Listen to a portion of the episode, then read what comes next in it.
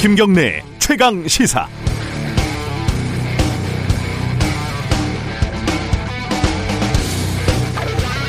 이명박 전 대통령에게 선고됐던 징역 17년이 확정이 됐습니다. 2007년 한나라당 대선 경선 때 제기된 문제니까 무려 13년이 걸린 셈입니다. 인과응보, 사필 규정, 단순하고 교훈적인 동화로 볼 수도 있겠지만 다른 종류의 드라마로도 충분히 각색이 가능할 것 같습니다. 먼저 MB를 중심으로 이야기를 풀면요. 새빨간 거짓말과 그 긴 거짓말이 결국은 들통나는 유주얼 서스펙트 이런 풍의 스릴러가 될 수도 있겠고 시점을 바꿔서 검찰을 주인공으로 하면요.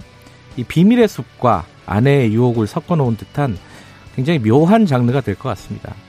검찰은 이 복잡하고 다소 역겨운 희비극 속에서 권력의 하수인이었다가 얼굴에 점 하나 찍고 정의의 사도가 되기도 하고 권력의 방패막이었다가 내가 네 애미다 하면서 맥락 없이 포청천이 되기도 합니다. MB 특검에서 면죄부를 쓴 최재경, 김기동도 검찰이고 MB를 구속시킨 한동훈, 송경호도 역시 같은 검찰입니다. 2008년 MB에게 꽃길을 열어준 특검에도 파견이 됐고 2018년에는 MB를 구속시킨 서울중앙지검장이 바로 현재 윤석열 검찰총장입니다. MB를 수사했던 최재경, 김기동 검사는 지금 MB에게 뇌물을 준 삼성에서 이재용 부회장을 위해서 일을 하고 있습니다. MB를 구속한 한동훈, 송경호 검사는 지금 사실상 자천이 돼 있죠. 도대체 이 복잡한 막장 드라마는 우리에게 무엇을 이야기하는 것일까요? 뭐 그건 여러분들 생각이 각각 다를 것 같습니다. 10월 30일 금요일 김경래 최강 시사 시작합니다.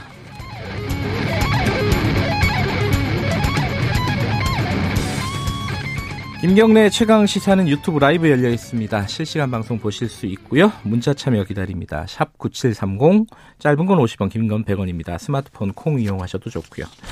자, 오늘 1부에서는요. 이명박 전 대통령 대법원 판결 더불어민주당 안민석 의원과 함께 좀 지난 얘기 좀 짚어보고 앞으로 또 남은 얘기들이 좀 있습니다. 이게 마무리가 된 건 아니에요.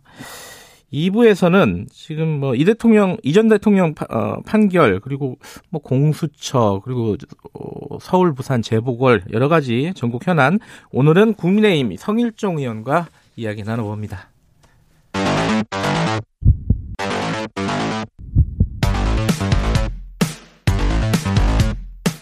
오늘 아침 가장 뜨거운 뉴스 뉴스 언박싱 네, 뉴스 언박싱 민동기 기자 나와 있습니다. 안녕하세요. 안녕하십니까.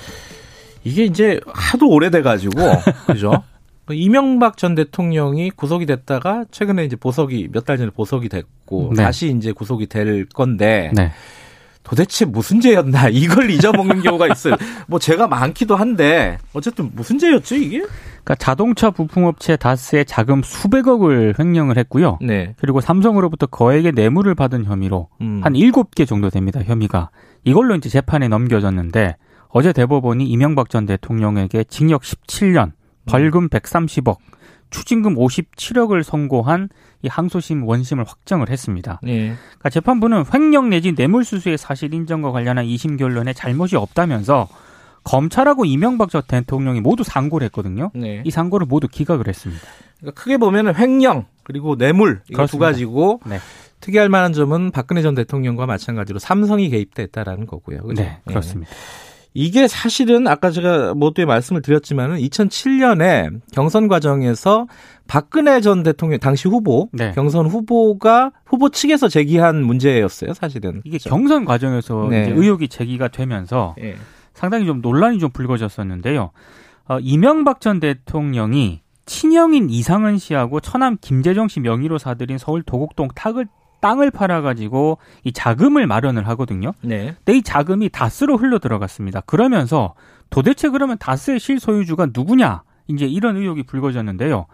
앞서 오프닝에서 언급하신 것처럼 검찰이 되게 왔다 갔다 했습니다. 그러니까 그 대통령 선거 전에도 수사를 했었어요. 그렇죠? 그렇습니다 예. 어, 일단 한나라당 대선 후보 경선 직전이 2007년 8월에요. 예. 도곡동 땅 지분은 이명박 전 대통령 형이 아니라 제3자의 것으로 보인다. 애매했죠, 이때. 그러니까 예. 그래서 이게 이명박 전 대통령 소유 소유가 아니겠느냐라는 의혹이 불거졌는데 명확하게 얘기는 하지 않았거든요. 예. 그러다가 이제 2007년 12월 대선은 불과 2주 앞둔 시점에 다스가 이명박 후보의 소유라는 뚜렷한 증거가 없다. 이런 수사 결과를 내놓습니다. 사실상 어, 대통령 후보의 의혹을 털어준 셈이 됐고요, 검찰이. 그렇습니다. 그렇죠? 그리고 예. 이제 대선 끝나고 나서 또 특검이 열렸죠. 특 검의 결과는 무혐의였습니다. 무혐의였다. 예. 이때 깨끗하게 털어준 거죠. 이때. 완전히 예. 털어준 거죠. 예. 그러다가 문재인 정부가 출범한 뒤에 2017년 12월에 참여연대 등에서요.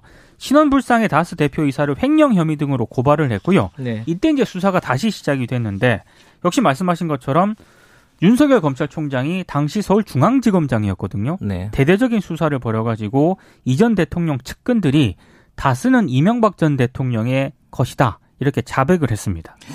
그러니까 이제 뭐 검찰 입장에서는 이 사람들이 원래는 입을 안 열다가 어 이제 대통령 끝나고 나서 힘이 빠지니까 나중에 입을 열어가지고 우리도 뭐 할 만큼 했다 이렇게 얘기할 수는 있겠지만 네. 어쨌든 간에 어 수사 결과가 180도 뒤집어진 건 사실이고요. 그렇습니다.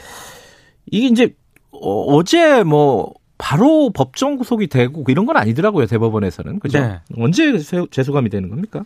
그러니까 다음 주인데요. 네. 정확하게 11월 2일 예. 이명박 전 대통령이 이제 다시 재수감되고요. 예. 자녀 형기를 감옥에서 보내야 되거든요. 일단 뭐 음. 보석으로 풀려났고 구속 집행 정지 등으로 풀려나면서 이명박 전 대통령이 감옥에서 보낸 기간이 11개월 20일 정도밖에 안 됩니다. 음. 그러니까 앞으로 한 16년 정도를 더 감옥에서 보내야 되는 그런 상황. 보석을 안 할 걸 그랬어요. 근데 이제 어, 이전 대통령은 법, 대법원 확정 판결에도 불구하고 강하게 반발하고 있죠. 법치가 무너졌다. 대법원은 공정하지도 정의롭지도 못했다. 진실은 반드시 밝혀질 것이다. 이런 입장을 내놓았는데요. 예. 어제 이제 법정 대리인 변호사를 통해서 이런 입장을 밝혔습니다. 나라의 미래가 걱정된다. 네. 걱정이 됩니다. 자꾸 이러니까. 에, 다른 얘기 좀 해보죠. 이, 이 관련해서는 우리 뉴스 언박싱 끝나고 나서 아, 이 사실 이명박 전 대통령 문제와 관련해서 뭐 강하게 문제 제기를 했던 정치인입니다. 그렇죠. 안민석 의원과 함께 얘기 좀 나눠볼게요. 자, 검사들이 추미애 장관과 관련해 가지고 강하게 반기를 들고 있다. 검란 수준은 아닌 것 같기도 한데 어떤 얘기들을 지금 하고 있는 거예요? 그러니까 최재만 춘천지검 검사가 이 검찰 내부망에 글을 올렸거든요. 네. 이 최재만 검사는 천정배 전 법무부 장관의 사위입니다. 사위. 예, 예. 예. 최 검사가 한마디로 얘기하면 법무부가 조국 전 장관에 대한 수사 이후에 수사 지휘권을 남발을 해서 네. 인사권, 감찰권 등 모든 수단을 총동원해서 검찰을 압박한다. 네. 이렇게 이제 비판하는 글을 올렸고요. 그리고 이제 이복현 대전지검 형사 3부장도 역시 이제 그 합동 감찰을 추 장관이 지시를 하지 않았습니까? 예. 이게 뭔지 모르겠다. 대검에서 감찰을 세게 하면 될 것 같은데 굳이 일선청의 성폭력 전담 검사를 사전에 소속청과 상의도 하지 않고 억지로 법무부로 데려가서 힘들게 사서들 고생을 하려고 하는지 의문이 크다. 또 이런 글을 올렸습니다. 이복현 검사는 그 이재용 부회장에게 구속영장을 청구한 그렇습니다. 검사이기도 하고 네. 어, 적폐 수사에서 굉장히 날렸던 검사예요 사실 많이 좀 알렸죠. 어쨌든 뭐 참 제가 오프닝에서 말씀드렸지만 검사 세계는 복잡합니다. 네. 근데 이게 사실 이 최재만 이복현 검사가 아니라 그 전에 이완우 검사가 올린 글 때문에 이게 촉발이 된 거죠. 제주지검 검사인데요. 예. 내용은 비슷합니다. 인사권, 지휘권, 감찰권이 남발이 되고 있다. 네. 원래 그 검찰 개혁의 가장 핵심적인 철학과 기조는 검찰권 남용 방지인데 이 기조가 크게 훼손이 됐다면서 추미애 장관을 비판하는 글을 올립니다. 네. 그러니까 이제 조국 전 장관이 페이스북에 이환우 검사를 비판하는 내용이 담긴 기사를 올렸고요. 네. 또 추미애 장관도 역시 같은 기사를 게재를 하면서 좋다 이렇게 커밍아웃 해주면 개혁만이 답이다 이런 글을 또 썼거든요. 근데 해당 기사가요. 동료 검사의 약점을 폭로하겠다면서 문자 메시지를 보내가지고 협박죄로 체포된 피의자를 2017년 인천의 한 검사가 20일 동안 이 피의자를 독방에 구금하고 면회를 막았다 음. 이런 의혹을 제기한 기사인데 네. 이 검사가 바로 이제 글을 올린 이, 이 검사라는 겁니다. 음. 아, 그래서 이제 여기에 대해서 이제 최재만 검사가 어, 추미애 장관의 페이스북 글을 언급을 하면서 비판하는 글을 올렸고 예. 여기에 또 많은 검사들이 댓글을 달고 있는 그런 상황입니다. 평검사한테 어 좌표를 찍은 거 아니냐? 그렇죠. 뭐 그런 추미애 장관이 네. 법무부 장관이 뭐 이런 비판들은 나오고 있는데 어쨌든 장관 입장에서는 이거 어 그래 너 이런 검사였구나 이런 뜻인 거죠 지금 그런 맥락인 그죠? 거죠. 어, 참 복잡합니다. 이게 사실 뭐 어떤 신문을 보니까 뭐 집단 반발이다 이렇게 얘기하는데 그렇게 볼 만한 수준인가요? 어떻게 보세요? 조선일보가 이제 음. 어젯밤까지 댓글을 또 센 것 같아요. 아, 그 이프로스에 올라온 글에 대한 댓글? 네, 이 커밍아웃 댓글이 한 60개 정도로 늘어났다. 예. 아, 법조계에서는 검란의 조짐으로 보고 있다라고 전망을 했던데, 예. 실제로 이렇게 될지는 좀 상황을 봐야 될 것 같습니다. 예. 예. 윤석열 검찰총장 측근, 뭐 소윤이라고 불리는 윤대진 검사장. 예, 윤대진 검사의 형 친형이죠. 아, 이거 복잡합니다. 윤우진 씨. 네. 세무, 세무서장이었죠. 네. 전 세무서장. 그, 그 사건과 관련해서 압수수색을 했다고요? 네. 그러니까 음. 검찰이 최근 추미애 장관의 수사 지휘권 발동으로 다시 수사에 착수를 했는데 예. 전격적으로 수사를 좀 진행을 하고 있습니다. 자, 이거 정리되려면 아직 멀은 것 같습니다. 네. 어제 국회에서는 어, 정정순 의원에 대한 더불어민주당이죠. 네. 체포 동의안이 통과가 됐어요, 그죠? 찬성 167, 반대 12, 기권 3, 무효 넷 이렇게 이제 가결이 됐는데요. 예.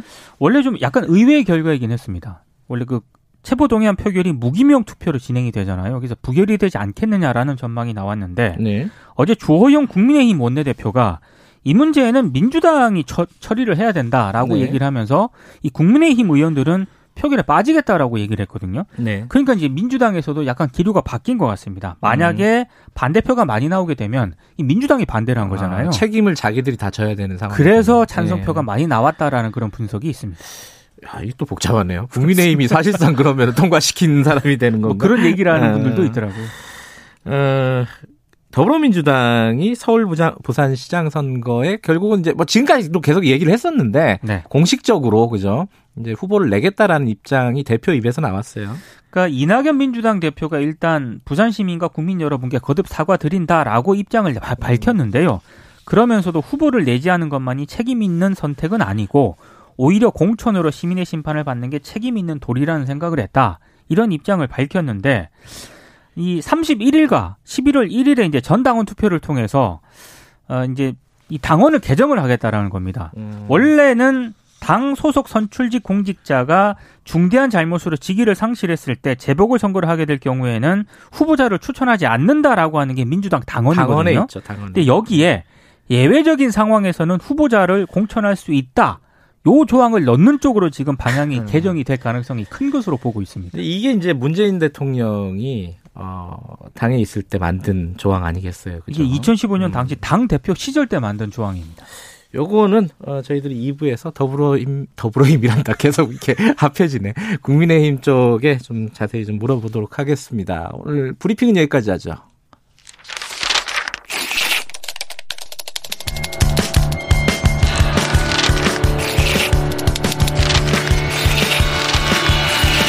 민동기의 저널리즘 M. 자, 이번 주 저널리즘 M은 이건희 회장, 고 이건희 회장 보도와 관련된 건데 제목이 재밌습니다. 안 했으면 좋았을 보도. 이런 면에요? 그러니까 이게 공과를 균형 있게 조명을 해야 되는데 예. 우리 언론들이 지나치게 공 쪽에 무게 중심을 뒀다라는 지적은 있었잖아요. 예. 근데 이걸 굳이 보도를 해야 되나라는 음, 보도가 있습니다. 공과를 떠나서도 그걸 떠나서요. 예, 떠나서도 네. 이거 이렇게 보도를 해야 되는 건가? 네. 세 가지 기사를 갖고 오셨는데 하나는 뭡니까? 동아일보가 27일자 일면에서 보도한 기사인데요. 예.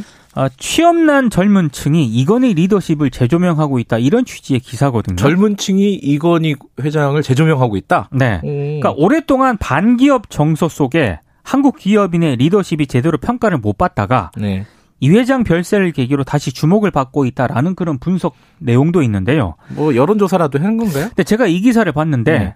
일단 두 명의 교수가 등장을 하고요. 예. 30대 직장인 그리고 예. 한 경제 단체 관계자가 등장을 합니다. 음. 네 명이 전부입니다. 음. 이네 명의 이 의견이라든가 입장을 가지고 이런 식의 기사를 쓰는 게 온당한 것인가? 음. 너무 지나친 비약이 아닌가?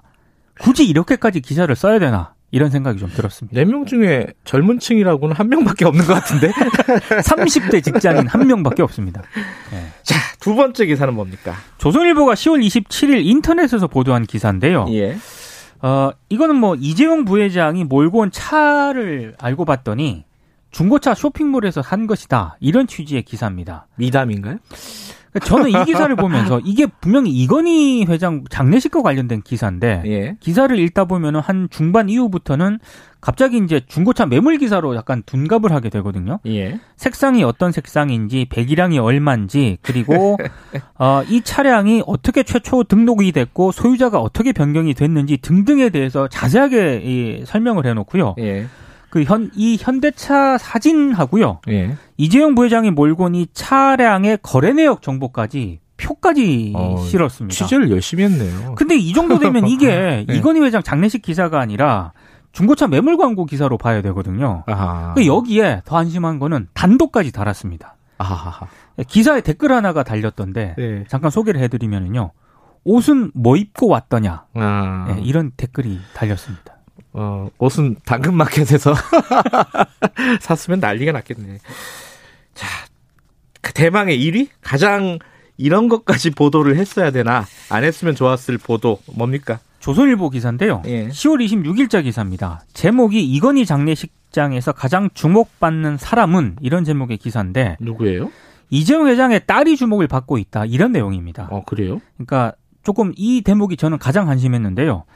어, 마스크로 얼굴을 반쯤 가린 상태였지만 또렷한 눈매와 오똑한 콧날이 드러나면서 네티즌들 사이에서는 우월한 유전자가 입증됐다는 얘기가 나오고 있다. 기사에 이런 대목이 있습니다. 이게 진짜 기사예요? 댓글이 아니라? 아, 기사에 이런 대목이 있고요. 아... 어, 굳이 뭐 어, 발레를 배웠다라는 그런 내용도 있고요. 그러면서 조선일보가 네티즌 등 반응을 또 소개를 하거든요. 예. 그 반응 중에 제가 압권이라고 생각한 게 있습니다. 예. 장례식장에 신고 온 힐은 어느 브랜드 제품인지 궁금하다. 아. 이게 조선일보가 소개한 댓글입니다. 아 본인 스스로 아 그러니까 조선일보 스스로 소개한 댓글이 소개한 댓글에 이런 댓글이 있더라고요. 음. 아니, 굳이 이렇게까지 기사를 써야 되나? 음. 어, 좀 궁금하고요. 예. 이런 기사는 좀 안 썼으면 좋겠습니다. 마스크로, 마스크로 가렸는데 콧날이 잘 보였던 모양이네요. 그죠? 예. 참 어이없는 기사들도 많이 나오네요. 이게 이제 이 어이없는 기사들이 나오는 이유가 어 자꾸 처음에 민동 기자 얘기한 것처럼 공만 부각시키려고 하다 보니까 이런 일들이 벌어지는 거죠. 그죠? 본질적으로는. 그렇습니다. 예. 나중에 보니까 이게 본질이 뭔지를 좀 망각하는 기사들이 많은 것 같습니다. 본질은 뭐 중고차 시장하고 그힐 어디 건지 뭐 이런 것들이 우월한 유전자 뭐 우월한 유전자. 예. 예. 이게 이런 작은 기사들이 전체적으로 언론의 신뢰도를 망치는 게 아닐까. 근데 유난히 클릭 수가 많은 것도 씁쓸하더라고요. 그 저도 제목을 본 것 같아요. 네. 여기까지 듣죠. 고맙습니다. 고맙습니다. 일주일 동안 고생하셨습니다. 저널리즘 M 민동기 기자였고요. 김경래 최강 시사 듣고 계신 지금 시각은 7시 38분입니다. 최강 시사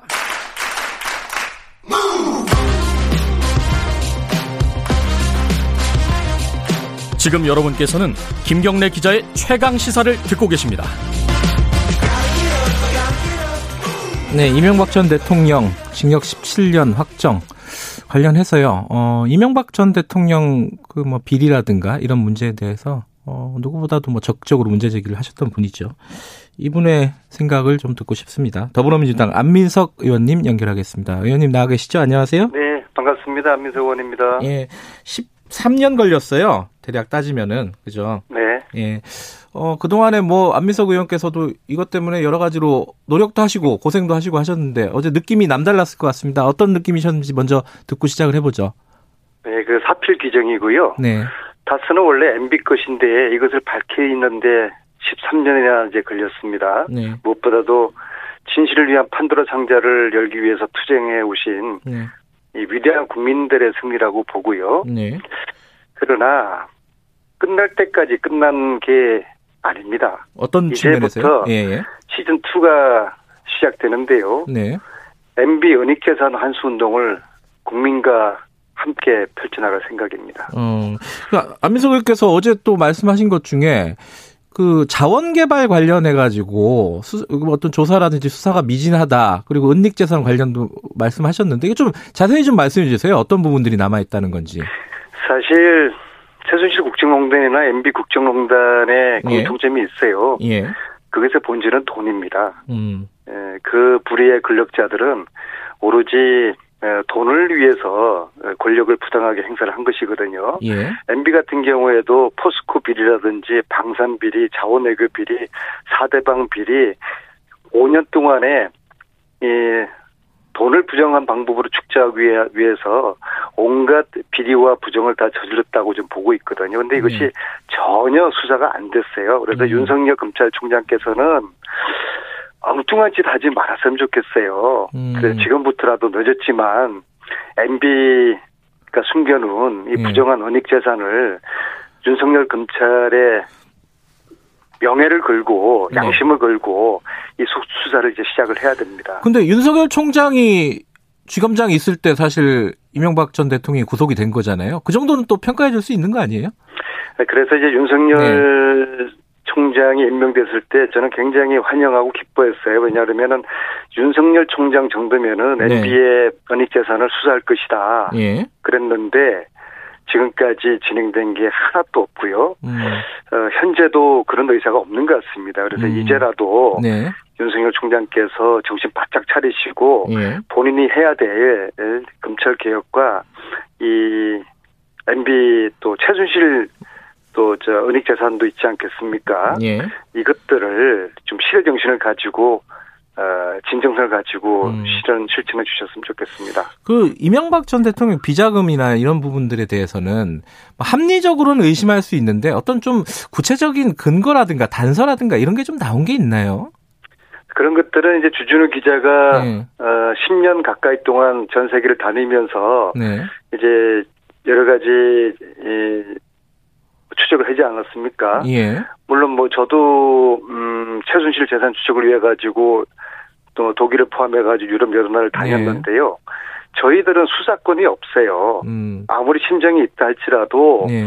이거를 사람들을 불러들여서 조사하고 수사할 수는 그런 공권력이 없기 때문에 네. 기자들이나 정치인들은 이거를 수사를 할 수가 없지 않습니까? 예. 그래서 저 같은 경우에는 주준우 기자도 마찬가지예요. 어, 이명박을 재산 추적했고 최순실 재산 추적했고 이런 것들이 책과 자료로 이미 다 공개적으로 나와 있어요. 근데 네. 이것을 국세청이나 검찰에서 들여다볼 생각을 전혀 하지 않은 겁니다. 심지어 음. 3년 전에 대통령께서 이런 그 부정한 권력이 축적해 놓은 해외 원익 재산을 수사해라라고 네. 대통령이 말씀을 하셨고 네. 그다음에 이제 관계 부처 관련 부처 다섯 개 부처가 어, TF팀까지 구성을 했는데 네. 아무런 성과를 만들지 못했어요. 그러면은 음. 그런 권 불우한 권력이 은닉 재산 숨겨놓은 게 하나도 없다는 겁니까? 국민들은 그렇게 보지 않, 않지, 않지 않습니까?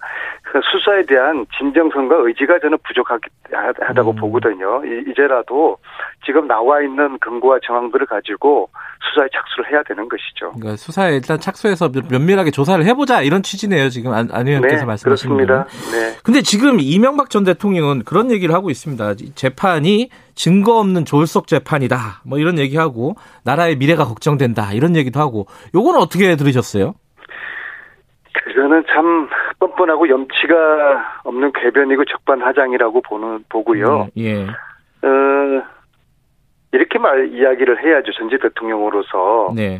정말 죄송하다. 예. 국민들에게 면목 없다라는 이제 참회 말씀을 해야 되는 것이고요. 예. 그리고 어 내가 에, 에, 은닉한 불법 재산들 이거 다 국민들에게 다 돌려드리겠다. 음. 이러한 이야기를 하면은 아마 국민들이 야 이제 좀 용서를 해줘야 되겠네. 음. 용서의 마음의 문이 열릴 텐데요. 예. 아마 이렇게 하면 아마 97세 어, 만기 출소를 해야 될 겁니다. 음흠. 지금 그 야당에서 그 특히 뭐 국민의힘 쪽에서 어 사과를 해야 되는 거 아니냐. 뭐 박근혜 전 대통령은 아직 이제 확정 판결이 나오려면 시간이 좀 걸리지만은 일단 이명박 전 대통령 같은 경우에는 확정 판결이 나온 상황이기 때문에 이 부분은 어떻게 생각하십니까? 야당의 사과가 필요하다고 보십니까? 아, 저는 가령 이제 홍준표 의원님이 네. 아, 또 이제 뭐 이게 이런 말씀하셨어요. 예. 역사에 남을 최악의 정치 판결이자 코드 사법 판결에 말씀을 하셨고 네, 이번 판결에 아, 대해서요. 예. 네, 아마 이제 국민의 당도 이제 비슷한 생각인 것 같아요. 예. 즉 말하자면은 이번 판결을 정치 보복이라는 이제 프레임으로 이제 딴지를 거는 것 같아요. 음, 이것은 예. 정말 국민을 우습게 보는 처사이고요. 저는 예. 홍준표 의원님이나 국민의힘에게 이렇게 이야기하고 싶어요. 예. 첫째, 이번 판결 정의를 바로 세워준 국민들의 기대에 부응하는 이번 판결 환영한다. 네. 둘째, MB가 숨겨놓은 은닉재산 몰수를 위해서 특별법 제정에 국민의힘이 앞장서겠다. 요렇게 저 발표했으면은 아 국민들이 야 이제 국민의힘이 이제 정신을 차리, 차리구나. 음. 그렇게 국민의힘을 다시 보고 아마 국민의힘의 미래를 또 국민들이 예, 열어주지 않으실까 보는데 예. 이런 식으로 국민을 어, 우습게 보는 이런 관점의 발언이나 시각은 음. 앞으로 국민의힘을 위해서라도 홍준표 의원님 당사자들을 위해서 네. 결코 도움이 안 되고요. 아마 네. 홍준표 의원님은 지금 현재 복당 대기 중이신데 예. 뭐 복당시켜 달라는 그런 충성맹세 발언이 아닌가 음. 좀 그런 생각이 드는데요. 예. 참으로 같은 정치인으로서 참 민망하기 짝이 없습니다.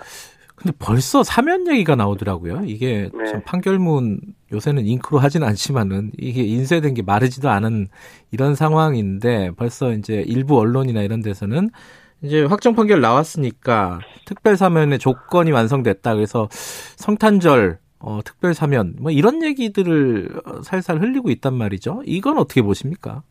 가당치 않은 이야기고요. 예. 정의와 국민 통합을 위해서라도 특별 사면은 어, 반대를 하고요. 예. 에, 반성도 사과도 없는데 네. 보수 정당이 또 사면 주장을 하면은 국론 분열만 일으키는 것이라고 보고요. 네. 이것은 사법부가 MB를 심판했다기보다도 국민들이 MB를 구속시켰고 국민들이 MB를 심판한 음. 것입니다. 왜냐하면은 2017년 다스는 누구 겁니까라는 열풍이 불었고 네.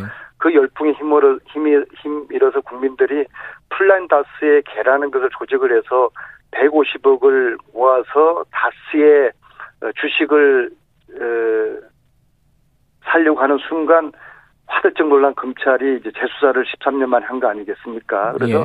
국민들이 국민들의 힘으로 수사가 재개되었고 국민들의 힘으로 MB가 구속되었고 국민들이 이런 대부분 판결을 이끌었다고 생각하거든요. 그래서 예. 따라서 사면도 국민들에게 물어야 되고요. 음. MB는 지금이라도 다스는 내 것이라는 자기 고백하고 사죄부터 해야 되는 것이고요. 예. 단 그래서 MB가 참여를 하고 예. 숨겨둔 재산 국민들에게 환원하겠다고 한다면 저라도 나서서 사면복권 대통령께 건의드릴 음. 용의가 있습니다. 근데 이제 상식적으로 생각하면 지금 이전 대통령은 이 재판을 어, 받아들일 수 없다는 거잖아요. 그래서 앞으로 네. 진실을 밝히겠다고 지금 얘기를 하고 있는 건데 그러면 이제 용서라는 것은 어, 이 죄를 진 사람이 인정을 해야지 가능한 것 같은데 이게 논리적으로 잘 성립이 안 되는 것 같다 이런 생각도 좀 들어요. 어떻게 생각하십니까? 국민, 네. 국민을 정말 우습게 보고 대부분 판결조차도 부정을 하면서 자기가 저지른 범죄를 부인하고 있지 않습니까? 예. 그러면은 스스로가 점점 수렁으로 빠져나가고 이분은 97세까지 옥살이를 해야 되는 거예요. 예. 정말 그거는 역사적으로도 참 불행한 일인데요. 이 불행한 일을 스스로가 자꾸 자초를 하고 있는데 어, 프랑스 소설가인 까미가 이런 얘기를 했어요. 어제 범죄를 벌하지 않는다면 내일의 범죄에 용기를 주는 것이다. 음. 어, 용서라는 것도 네. 사과와 반성을 전제로 해서 용서를 하는 것이죠. 네. 우리가 전두환 대통령을 그냥 함부로 쉽게 감옥에서 풀어주고 사면 복권 시켰다가 지금 얼마나 많은 세월을 역사와 함께 후회하고 있습니까? 네. 제2의 그런 전두환 이런 불행한 일이 있어서는 안 되는 것이죠. 그래서 사과와 반성하고 참여하기 하기 전까지 예. 그리고 원익 재산을 돌려주는 실천을 하기 전까지 네. 이것은 용서와 화해 그거는 해서는 안 된다고 봅니다. 그렇게 하면은 앞으로 이런 일들에 예. 이런 범죄자의 용기를 주는 것이죠. 그 일전에 그 안 의원께서 어, 박근혜 정부 시절에 청와대 하명 수사가 있었다 본인에 대한 뭐 이런 의혹을 제기하지 않았습니까, 그죠? 이 부분은 어떻게 아니라, 진행되고 있어요? 의혹이 아니라 이제 팩트인데요. 예. 이 청와대 그 14년이죠. 네. 청와대 하명 수사로 이제 저를 구속하려고 했던 이제 프로젝트가 실제로 실행이 됐고요. 네. 제가 이제 2014년 4월에 정유라 최순실의 이제 국정농단을 이제 폭로를 했어요. 예. 그래서 이제 최순실 측에게 이제 미운 틀이 바뀌었고 아마 최순실은 저를 이제 구속시키기로 작정을 한것 같습니다. 예. 그리고 이제 민정수석 비망록에 그 직후에요. 예. 제가 업자에게 1억 원의 뇌물을 주었다고 적시가 돼 있어요. 음. 사실입니다. 비망록에 나타나 있는 거를 제가 예. 어, 확인을 했어요. 그리고 그 비망록에 따라서 실제로 수원지검에서 이게 이제 13년 여름에 이 일이 벌어집니다. 수원지검에서 네. 수원지검 특수부에서 음. 특수부는 이제 뇌물 사건을 다루는 곳이죠. 네. 그 업자를 불러서 안민석 의원에게 1억을 주었다는 허위 진술을 강요를 합니다. 음. 이 일이 실제적으로 일 어났었고요. 저는 이 문제 본질은 알겠습니다. 청와대가 하명 기획 짧게 줄여주세요. 예. 수사의 어떤 진실을 규명을 해야 된다고 보고요. 네. 공수처가 설치되면은 당연히 수사를 해야 될 거라고 기대를 음. 합니다. 알겠습니다. 오늘 여기까지 드릴게요. 고맙습니다. 네, 수고하십시오. 더불어민주당 안민석 의원이었고요. 김경래 최강사 1부는 여기까지고요. 잠시 후 2부에서 뵙겠습니다.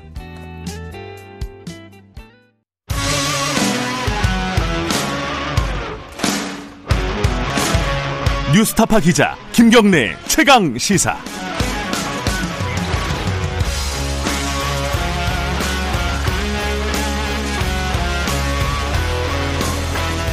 김경래 최강 시사 2부 시작하겠습니다. 어, 아까 우리 뉴스 언박싱에서 잠깐 말씀을 드렸었는데 어, 지금 더불어민주당이 서울시장, 부산시장 재, 재보선 선거에 그러니까 재보선에 후보를 내겠다는 입장을 공식화했습니다. 이게 이제 어뭐 약속을 위반한 거 아니냐 뭐 이렇게 야당의 비판이 나오는 상황이죠. 그리고 어제 뭐 이명박 전 대통령 대법원 판결도 있고 뭐 여러 가지 정치 현안 좀 얘기 좀 나눠보겠습니다. 오늘은 국민의힘 성일종 의원과 함께합니다. 의원님 안녕하세요. 네, 안녕하셨습니까? 예. 서산태안 출신 성일종 의원입니다. 예, 뭐 하던 앞에 인터뷰 하던 것 좀 이어서 이명박 전 대통령 얘기 좀 여쭤보죠. 어, 징역 17년 확정이 됐는데 어 이명박 전 대통령 측은 재판이 재판에 불복하는 듯한 어 얘기를 입장을 밝혔습니다. 어 국민의힘 입장은 뭡니까 여기서? 뭐 사법부의 판단이기 때문에요. 네. 어 우선 입법부가 그 부분에 대해서 관여를 하는 것은 적절하지 않을 것 같고요. 네. 어쨌든 어, 이러한 여러 가지 국민들 생각이 좀 틀린 부분들은 있지요. 네. 여권을 지지하는 국민과 야권을 지지하는 국민들의 생각은 좀 틀릴 수 있고 네.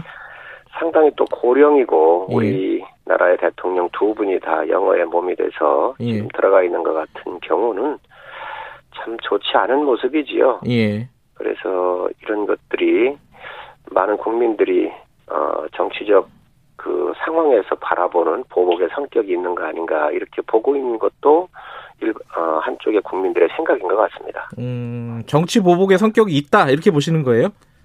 그 이유는 예. 그런 것이지요. 울산 음, 지방선거 할 때 부정선거 사건 같은 경우는 국기를 흔드는 굉장한 사건들이잖아요. 네. 그래서 이런 것들이 균형 있게 이루어지면 그 네. 어떤 판결들도 네. 또 정부가 하는 것들에 대해서 객관성을 부여할 수 있을 겁니다. 네. 그러나 그런 것들에 대해서 더 큰 사건들이 많고 어, 더 중대한 사건, 민주주의가 완전히 훼손되고 국기가 흔들리는 엄청난 사건들이 있음에도 불구하고 네. 그런 사건들과 균형이 이루어지지 않고 있는 것은 문제가 있는 것이지요. 그러니까 음. 정치적 보복의 성격이 전 정권이기 때문에 적폐라고 몰아붙이기 때문에 네. 이 정권이 잡아서 신적폐는 생산이 안 됐나요? 많이 어. 나왔거든요. 네. 뭐 그러기 때문에 이런 부분들에 대해서 균형이 맞지 않는 건 사실입니다. 음, 그러니까 그 이게 지금 그래서 지금 뭐 사면이라든가 이런 것들 얘기가 일부 좀 나오는 것 같은데 여기에 대해서는 어떻게 생각하십니까? 뭐 사면이라고 하는 것은 대통령이 고유한 음. 권한이시기 권한이기 때문에 네. 저희가 뭐 그런 부분들에 대해서 고령이고 또 예. 전직 대통령들의 에, 고, 여러 가지 것들을 고려해서 해야 될 수 있는 부분들에 대해서 얘기는 할 수 있지만 예. 대통령께서 갖고 계시는 고유한 권한이기 때문에 예. 저희가 뭐 아무리 얘기를 해도 예. 그 결정이야 대통령께서 하실 대통령만이 예. 하실 수 있는 사항들이죠. 예. 그런데 이제 뭐 아까 저, 제가 어 안민석 의원에게도 물어봤는데 이게 본인이 뭔가 사과를 하고 뭐 참여를 하고 뭐 이러면은 사면이 될 수는 있겠지만은 본인이 재판에 불복하는 듯한 모습을 보이면 사면 얘기가 나올 수가 있나요 논리적으로? 그렇게 따지면 저희도 음. 그렇게 묻겠습니다. 예. 그러면 어, 여덟, 여덟 개 부서인가요? 열세 명이 구속되어 있는 청와대 예. 그 울산 시장 부정선거 사건 같은 경우는 여당이 이 부분에 대해서 어, 해명을 하거나 음. 아니면 사과를 했나요? 음. 똑같은 이야기입니다. 음. 지금 정치적 사안을 놓고 보는데 예. 힘 있는 쪽이 푸는 것이지요. 예. 음. 협치 협치 얘기를 하는데 협치를 어디 하고 해야 되겠 누가 해야 되겠습니까? 힘 있는 자가 손을 내밀고 도와달라고 예. 요청하고 예. 더 겸손할 때 국민의 박수를 보낼 수 있는 겁니다. 예. 어쨌든 전직 대통령들이 들어가 있는 것은 헌정사에 굉장히 불행한 일이고요. 네. 어, 이런 부분들에 대해서 청와대가 또 대통령께서 집권 세력들이 음. 이런 부분들을 정치적 판단을 하고 또 고민을 하고 사면을 하든 뭘 하든 이런 것들을 해야지. 음. 뭐 그것들의 조건을 달고 하는 게 무슨 의미가 있겠습니까? 음, 김종인 비대위원장이 그 뭐 박근혜 전 대통령 얘기도 같이 묶어서 이명박 전 대통령 관련해서도 이게 사과를 하는 해야 된다는 취지의 발언을 한 적이 있지 않습니까? 여기에 대해서는 어떻게 생각하십니까? 저는 옳은 방향이라고 생각을 합니다. 어. 쨌든 역사가 지나갔는데 예. 친박 비박을 해가지고 싸우다가 쪽박을 찬 거 아닌가요? 그런 것들이 지금 대한민국에 혼란으로 왔고 국가가 지금 뭐 곳곳이 다 성한 곳이 없을 정도로 국민들이 걱정을 하고 계시기 때문에 예. 시대를 책임졌었던 예. 한 세력으로서 또 그런 부분에 대해서 잘못된 부분이 있으면 예. 당연히 공당으로서 죄송합니다. 예예. 예. 어, 공당으로서 그런 부분들이 있으면 사과할 부분이 있으면 저는 사과하는 음. 게 맞다고 생각을 합니다. 아 그러니까 이제 확정 판결 났으니까 사실 사과할 부분이 생긴 거잖아요. 이 부분은 어떻게 예. 생각하시는지. 예. 뭐 여러 가지 종합적으로 정치적 판단을 비대위원장께서 고민을 하실 거로 봅니다. 예, 알겠습니다. 그 이명박 전 대통령 얘기는 이렇게 하고요. 지금 그 어, 제 시정연설이 있었잖아요. 아, 그제군요, 벌써. 어, 그제 예, 대통령 예. 시정연설이 있었는데, 그때 조영 원내대표 몸수색해가지고 청와대 경호처에서, 어, 좀 약간, 뭐, 뭐랄까, 반발이 좀 있었습니다. 결국 사과를 받아들인 거죠, 조영 원내대표가 경호처의 사과를. 네, 그렇습니다. 받아들이셨습니다. 예. 이 부분에 대해서는 뭐 일단락 된 건가요? 뭐 더 이상 문제 제기는 없는 건가요? 일단락 됐다고 봐야지요. 예. 또 이것도 아무것도 아닌 일입니다. 네. 어, 뭐 여러 가지 그 규정대로 했다 이런 핑계 된것 자체가 잘못된 일이고요. 네. 분명한 것은 대통령께서 국민께 보고하러 오시는 자리인데, 예. 뭐 대통령께서 이런 거 지시하셨겠습니까? 경호처가 너무 과하게 했겠지요. 네. 또 그 경호처에 갖고 있는 권위 오만 이런 것들이 힘의 힘으로써 표출된 그런 상황인데, 네. 이 사안이 나왔었을 때 바로 사과를 했으면 바로 끝났을 일들입니다. 그런데 네. 이, 이런 부분들이 그 매끄럽지 않게 됐었고요. 네. 어, 사과를 했기 때문에 어, 주호영 대표께서 수용하신 거로 알고 있습니다. 지금 국감이 거의 끝나가는데 그 국회 운영이 청와대 국감이 어제 뭐랄까 연기가 됐잖아요. 그죠?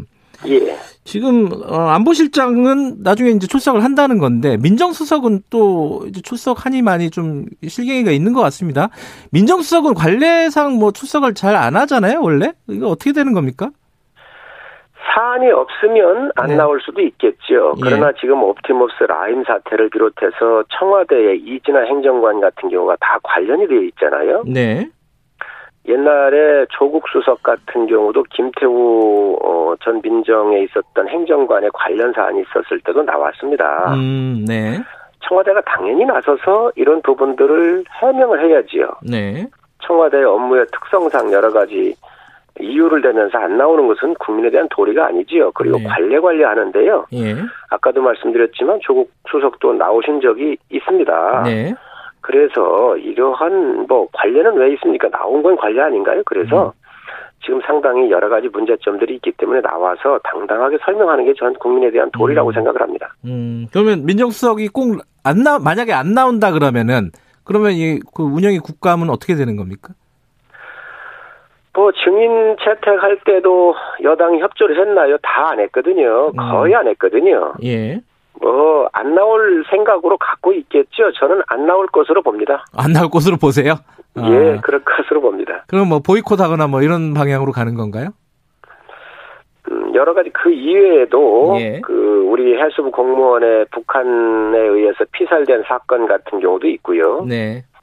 또 폼페이오 미국 국무장관이 아시아를 두 번 오면서 대한민국을 지금 패싱하고 있잖아요. 네. 외교안보적으로도 굉장히 심각한 문제가 있고 여러 가지 사안들이 많기 때문에 운영위를 뭐 보이콧할 수는 없, 없지 않나 생각을 음, 합니다. 진행은 하되 어, 나와 달라 하지만 안 나올 것으로 예상된다. 뭐 이런 말씀이시네요, 그죠? 여러 가지 사안이 크기 때문에 꼭 나오셔야지요. 나오시기를 음. 간곡하게 촉, 저, 촉구합니다. 알겠습니다. 어, 이 얘기가 사실 뭐 중심이 될 수도 있을 것 같은데, 이제 어제 민주당에서 서울시장, 부산시장 선거에 어, 후보를 내는 걸 공식화했습니다. 그리고 전당원 투표를 통해서 결정을 하겠다는 건데, 이거 어떻게 보십니까? 뭐, 야당으로서는 뭐 비판할 지점들이 좀 있을 것 같아요. 대국민 약속이잖아요. 한두 번도 한 게 아니잖아요. 네. 여성 여성 친화 정당, 페미니즘 정당 하면서 어, 이렇게 약속을 했었던 것들인데 박원순 시장과 오거돈 시장 뭐 이런 분들 다 성추문에 의해서 예. 정말로 국민들한테 큰 상처를 줬습니다. 네. 민주당이 뭐 도덕적 우위성을 가지고 늘 얘기를 했잖아요. 예. 당헌 당규에 명시되어 있는 게 문제가 아니라 예. 그보다 더 큰 도덕적 우위라 우위에 있다라고 얘기를 하면서 클래스가 다르다 민주당은 네. 안민석 의원이 얘기했지 않았습니까? 그런데 이 성추문 예. 대권 반열에 있는 사람들이 성추문을 저질러 놓고 이 부분에 대해서 후보를 내겠다라고 약속했던 것을 뒤집는 것, 또 당헌 네. 당규에 있는 것, 그리고 대통령께서 약속하신 내용들입니다. 음. 5년 전인가요? 네. 또 공격을 하셨고요. 예. 그래놓고 나고 그래, 그래놓고 나서 지금 와가지고 후보를 내겠다. 음. 클래스가 다르다겠던 사람들이 과연 그런 말 할 수 있을까요? 음. 너무너무 이중성이고 국민에 대한 국민을 무시하는 것도 네. 너무너무 도를 넘었다 생각을 합니다. 이 문제는 대통령께서 네. 좀 대답을 하셨으면 좋겠습니다. 왜냐하면 예. 대통령께서 당은 이 96조 2항에 예. 그 선출직 공직자들이 부정부패 중대한 잘못으로 인해서 이 직위를 상실했었을 때는 후보를 내지 아니한다라고 한 것을 대통령께서 약속하셨고 음. 어 당헌 당규로 넣었잖아요. 그러니까 네. 대통령께서 그에 대한 음, 그 여당 출신이기 때문에 말씀을 하시는 게 저는 옳다고 생각을 합니다. 음, 이 관련해서는요, 저희들도 더불어민주당 쪽 인터뷰도 여러 번 해봤고 물어보면 항상 이런 대답이 나옵니다. 후보를 안 내는 거에 과연 책임 있는 것이냐, 후보를 내서 선택, 국민의 선택을 다시 한번 물어보는 게, 심판을 받는 게 더 공당으로서 책임 있는 자세다. 이런 식으로 얘기를 한단 말이에요. 이런 대답에 대해서는 어떻게 생각하십니까? 말장난이 아니겠습니까? 말장난이요. 예. 그럼요. 규정도 있고 약속 대국민 약속 아닙니까? 예. 그러면 앞으로 정당이 공, 특히 집권 여당이 야당은 뭐 후보도 상당히 찾기가 어렵고 이런 부분들이 있, 있으니 까 또 책임이 좀 덜할 수도 있지만 예. 어찌 됐든 야당이 됐든 여당이 됐든 공당이 국민한테 약속한 것이고 예. 이 엄청난 사건을 통해서 국민들이 다 충격을 받았잖아요. 예. 그리고 그 이유 때문에 재보선이 이루어지는 거거든요. 네. 책임한테 여당한테 있습니다. 또 음. 박원순 오거돈 했었을 때 얼마나 이 정권이 이것을 덮기 위해서 많은 정보들도 차단하고 현재까지도 그렇지 않습니까? 네. 그래 놓고 나서 국민한테 책임을 묻겠다. 전 있을 수 없는 궤변이자 정말 그 정치의 모든 그 격을 떨어뜨리고 있는 것이 여당 아닌가 음. 생각을 합니다. 국민의힘 얘기 잠깐 해보면요. 선거 관련해가지고 후보가 뭐 나오겠다는 사람은 많은 것 같은데 이 필승 후보라고 할까요? 어, 이게 잘 안 보인다. 이게 뭐 내부적으로도 그런 얘기들이 많이 있는 것 같아요. 지금 후보 관련해가지고는 좀 어떤 논의들이 좀 오가고 있습니까? 우선 야당은 여당보다는 좀 인물란에 허덕이는 것이 역사적으로 늘 그렇지요. 네. 그러니까 그런 부분들을 국민들께서 이해를 하고 계실 거고요. 예. 또 우리 김종인 비대위원장님께서 참신하고 또 능력 있는 신인을 비롯해서 당내의 인사들 네. 두루두루 이렇게 저는 만날 거 만나시고 계시다고 생각을 합니다. 네. 대내적으로 후보군을 접촉하고 계시고 예. 찾고 계시고요. 그래서 예. 시간이 가면서 곧 가시화의 윤곽이 나오지 않겠나 저는 음. 그렇게 보고 있습니다. 이게 이제 선거가 몇 달 안 남았는데 어 이제 뭐 중도층을 좀 어필하고 흡수하고 이러려면은 아까 말했던 뭐 이명박 전 대통령 관련된 이런 부분에 대해서도 어, 시원하게 사과하고 이런 모습을 보이는 게 오히려 나은 거 아니냐 뭐 이런 얘기들도 있어요. 이거는 어떻게 보십니까? 그런 전략은 어떻게 생각하세요? 정부적 판단이니까요. 네. 우리 아무래도 사령탑인 비대위원장님께서 판단하시지 않겠나 생각을 음. 하고요. 예. 아무래도 여러 가지 측면에서 미래로 가 선거라고 하는 것은 미래 인물을 뽑는 그렇죠. 거잖아요. 예. 예. 그리고 준비된 인물을 뽑는 것이고 새로운 비전을 국민한테 제시를 음. 하는 거니까 예. 과거에 대한 형태를 한번 정리하는 것은 음. 저는 긍정적으로 보고 있습니다. 알겠습니다. 근데 지금 김대 김종인 비대위원장 말씀을 하셨는데 이 조경태 의원이 조기 전당대회 주장을 했단 말이에요. 이게 사실상 비, 어, 비대위원장 퇴진론에 가깝잖아요. 이거는 어, 이거 어떻게 생각을 해야 되는 거죠? 조경태 의원께서는 원래 그 지금 말씀하신 자강론이지요. 예. 자체적으로 예. 어 우리가 당을 이끌어가야 된다는 이야기를 소신처럼 갖고 계신 분이고요. 예. 김 비대위원장님을 모셔오기 전에도 그 이야기를 하셨던 분이고, 예. 어 근간에도 그런 말씀을 하셨습니다. 그러나 의원들께서 지금 비대위원장께서 열심히 하고 계시고, 네. 또 우리 당이 어, 국민의 힘이 지금 받고 있는 20대 후반에서 30대 중반까지 오르락 내리락 했었던 이런 지지율은 사실 어, 여러 면에서 보면은 저희가 받을 수 있는 한 네. 7, 80%는 받지 않았나 이렇게 저는 개인적으로 생각을 하고 있습니다. 예. 그래, 그러면 플러스 알파가 있어야 되는데 예. 그 플러스 알파가 뭔가 예. 예를 들면 서울시장 참신한 또 예. 준비를 잘한 파괴력 있는 서울시장 후보 예. 또 멀리 보면 대권 후보가 나와서 국민들한테 꿈과 희망을 이렇게 드리게 되면 네. 플러스 알파가 붙겠지요. 예. 그래서 예. 그런 부분들에 대해서 우리 의원들도 많이 공감을 하고 있고요. 음. 어, 어, 김정, 어, 김종인 비대위원장 이야기가 나오긴 했지만, 네. 그것들이 다 이해는 다 됐습니다. 음, 조기 전당대회라든가 뭐 재신임이라든가 뭐 이런 부분들은 필요 없다는 입장이신 거예요? 조기 전당대회를 한다 하더라도 내년도에 이제 네. 그 재보선이 끝나면 4월 달이 끝날 텐데요. 네. 당겨봐야 한 2개월 이 음. 정도 당길 거거든요. 네. 그게 그렇게 당에 큰 효과가 있을까요? 그래서 음. 어쨌든 정치 짜여져 있는 정치 일정을 소화하는 게 네. 어, 순리라고 생각을 합니다. 알겠습니다. 이 아마 청취자분들도 이게 제일 궁금하신 것 같아요. 공수처 이게 어떻게 되는 건지 지금 추천위원을 추천했는데 야, 어, 여당에서는 이렇게 얘기하고 있습니다. 이게 비토를 위한 추천이라면은 좌시하지 않겠다. 이런 얘기를 했어요. 이거 어떻게 대응을 하실 생각이십니까? 청와대와 집권 여당은요. 예. 공수처장이 저희는 검찰 개혁을 반대하지 않습니다. 네. 저희 찬성해야 되고 검찰 분명히 개혁을 해야 합니다. 예.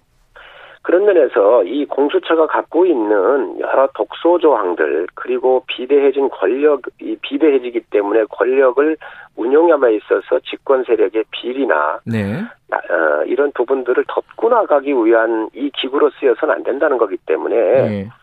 공수처장을 중립적이고 독립성을 지켜낼 수 있는 인물을 예를 들면 최재형 같은 이런 저 감사, 감사원장이요. 예. 감사원장님 같은 분들의 독립성과 중립적인 인사를 먼저 천거하십시오. 아. 그리고 여, 여당이 이 방송을 국민들께서 많이 듣고 계신데 네. 19년도 4월 24일 3일 날 이해찬 대표, 대표께서 의원총회에서 이런 말씀을 하셨습니다. 공수처장의 임명권에 있어서 야당이 피토권을 갖는 합의 내용이라고 말씀을 하셨습니다. 네.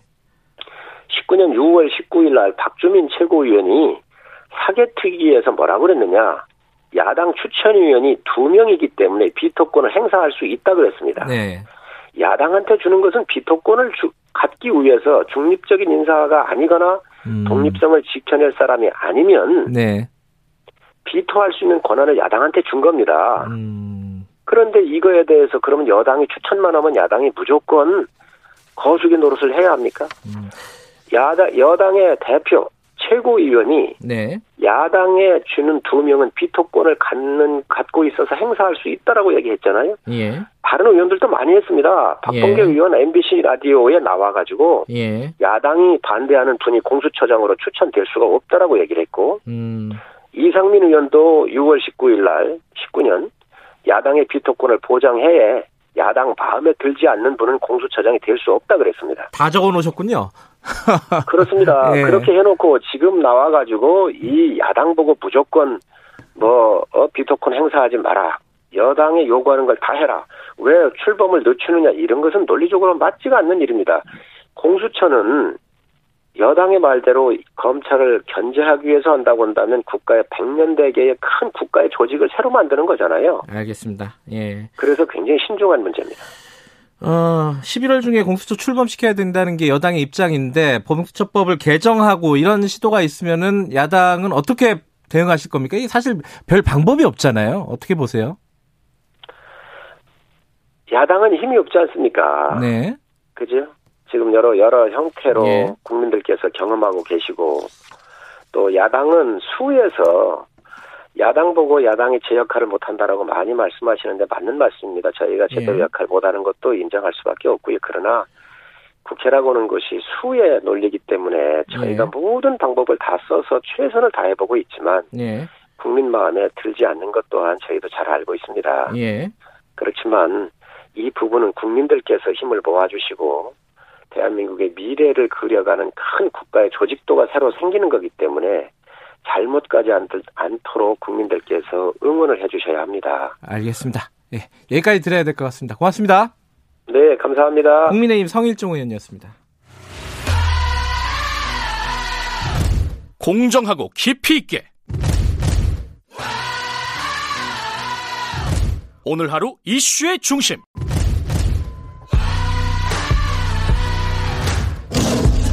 김경래 최강 시사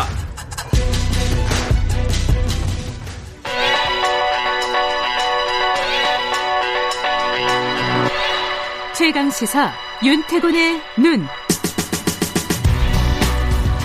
네, 윤태곤의 눈 미래아 전략그룹 더모아의 윤태곤 정치 분석실장 나와 계십니다. 안녕하세요. 네, 안녕하세요. 부동산 얘기. 예.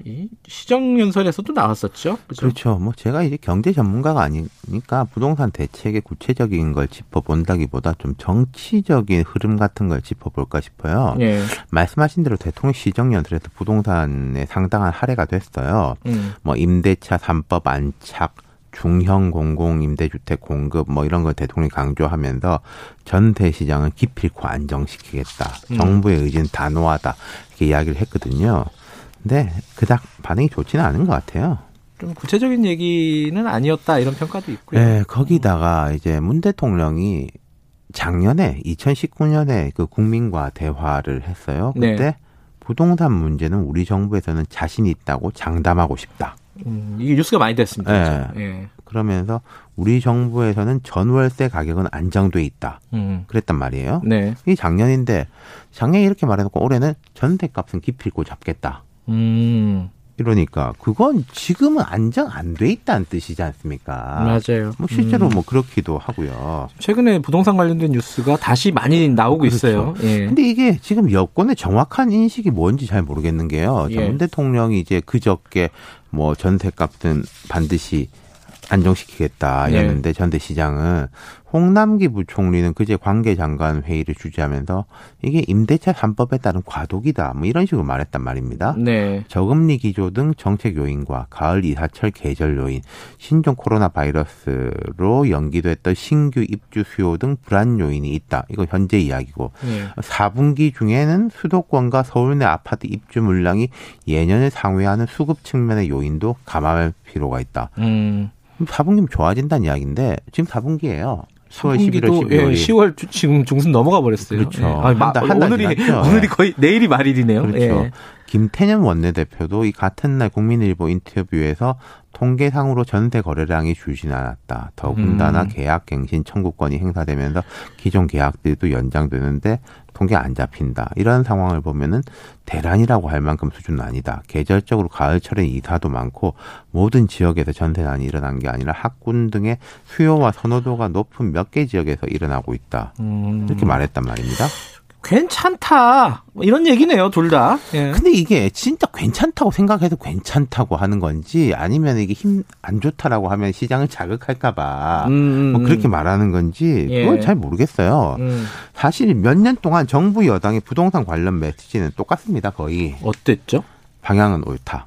의지는 아. 확고하다. 예. 곧 정책 효과가 나타나서 안정될 것이다. 그러네요. 이세 음. 문장이 한 3년, 4년 반복됐고 대통령 시정 연설도 같은 맥락이에요. 방향은 음. 옳다, 의지는 확고하다, 곧 정책 효과가 나타난다. 비판하는 쪽에서는 당연히 현실 감각이 없다, 문제 의식이 그렇죠. 없다 이렇게 얘기할 수 있겠네요.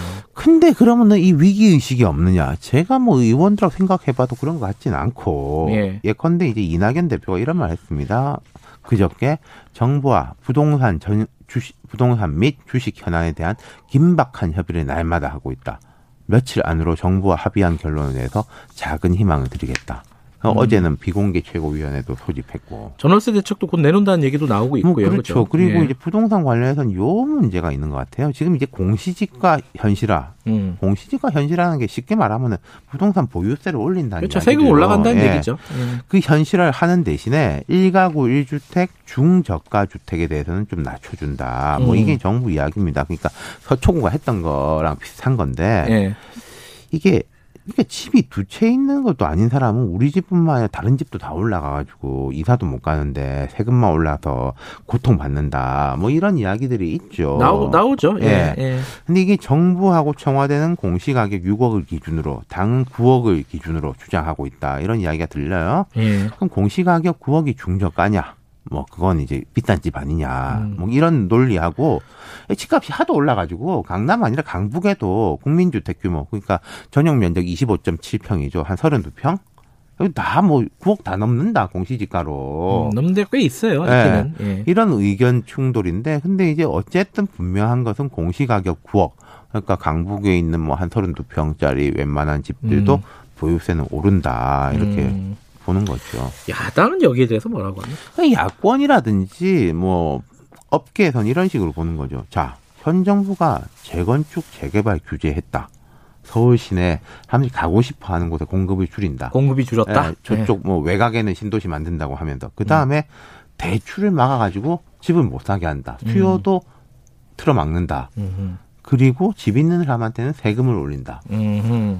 3종 세트다. 네. 시장을 네. 붕괴시켰다. 네. 이게 이제 원희룡 제주지사도 어제 뭐 이렇게 정리를 했는데 이게 뭐 야당이라든지 예, 뭐 업계에서 보는 이야기인 거죠. 임대주택은 시간 많이 걸린다. 그렇죠. 이런 얘기도 하고요. 네. 그죠.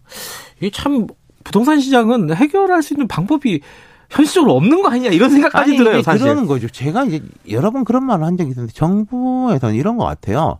왔다 갔다 하면은 될 일도 안 된다. 음, 음. 욕심 가지고 쭉 가야 된다라는 거랑 근데 이제 야권이라든지 이런 쪽에서 틀린 방향으로 쭉 가봤자 이거는 점점 거리가 멀어진다. 예. 뭐 이런 건데 어쨌든 현 정부의 가장 큰 아킬레스건이 부동산 문제고 어떤 면에서 보면은 견조한 지지율로 부동산 문제를 막고 있는 형국이 있어요. 정치적으로 음. 보면은. 근데 어쨌든 정부 여당은 이제 방향은 옳다 계속 이 방향으로 간다 효과는 곧 나온다라는 입장인데 예. 아마도 내년 4월 서울시장 선거에서는 이 부분이 대논쟁거리가 되지 않을까 여야가 음. 가장 첨예하게 충돌하는 지점이 될 것 같습니다. 선거, 그러니까 지방선거, 재보궐선거에서 이 부동산 문제가 아, 가장 그럼요. 큰 쟁점이 될 예. 가능성이 높다고 네. 지금 예상하시는 거네요. 그렇죠. 그럴 가능성이 있죠. 이거 먹고 사는 문제니까요. 그럼요. 예. 모두가 이해 당사자니까요. 예. 예. 여기까지 듣겠습니다. 고맙습니다. 감사합니다. 윤태곤의 눈이었습니다. 김경래 시강사 2분 여기까지고요. 3부에서는 여의도 신호등 한 주간의 정가 인물 집중 탐구하는 시간 가져보고요. 그리고 세월호 참사 관련해 가지고요. 지금 진상규명 특별법을 개정하자 이런 국민청원을 하고 있다고 합니다. 오늘은 오랜만에 유경근 집행위원장 세월호 어, 어, 참사 가족 협의회 좀 모셔가지고 얘기를 자세히 좀 들어보도록 하겠습니다. 자, 일부 지역국에서는 해당 지역 방송 보내드립니다.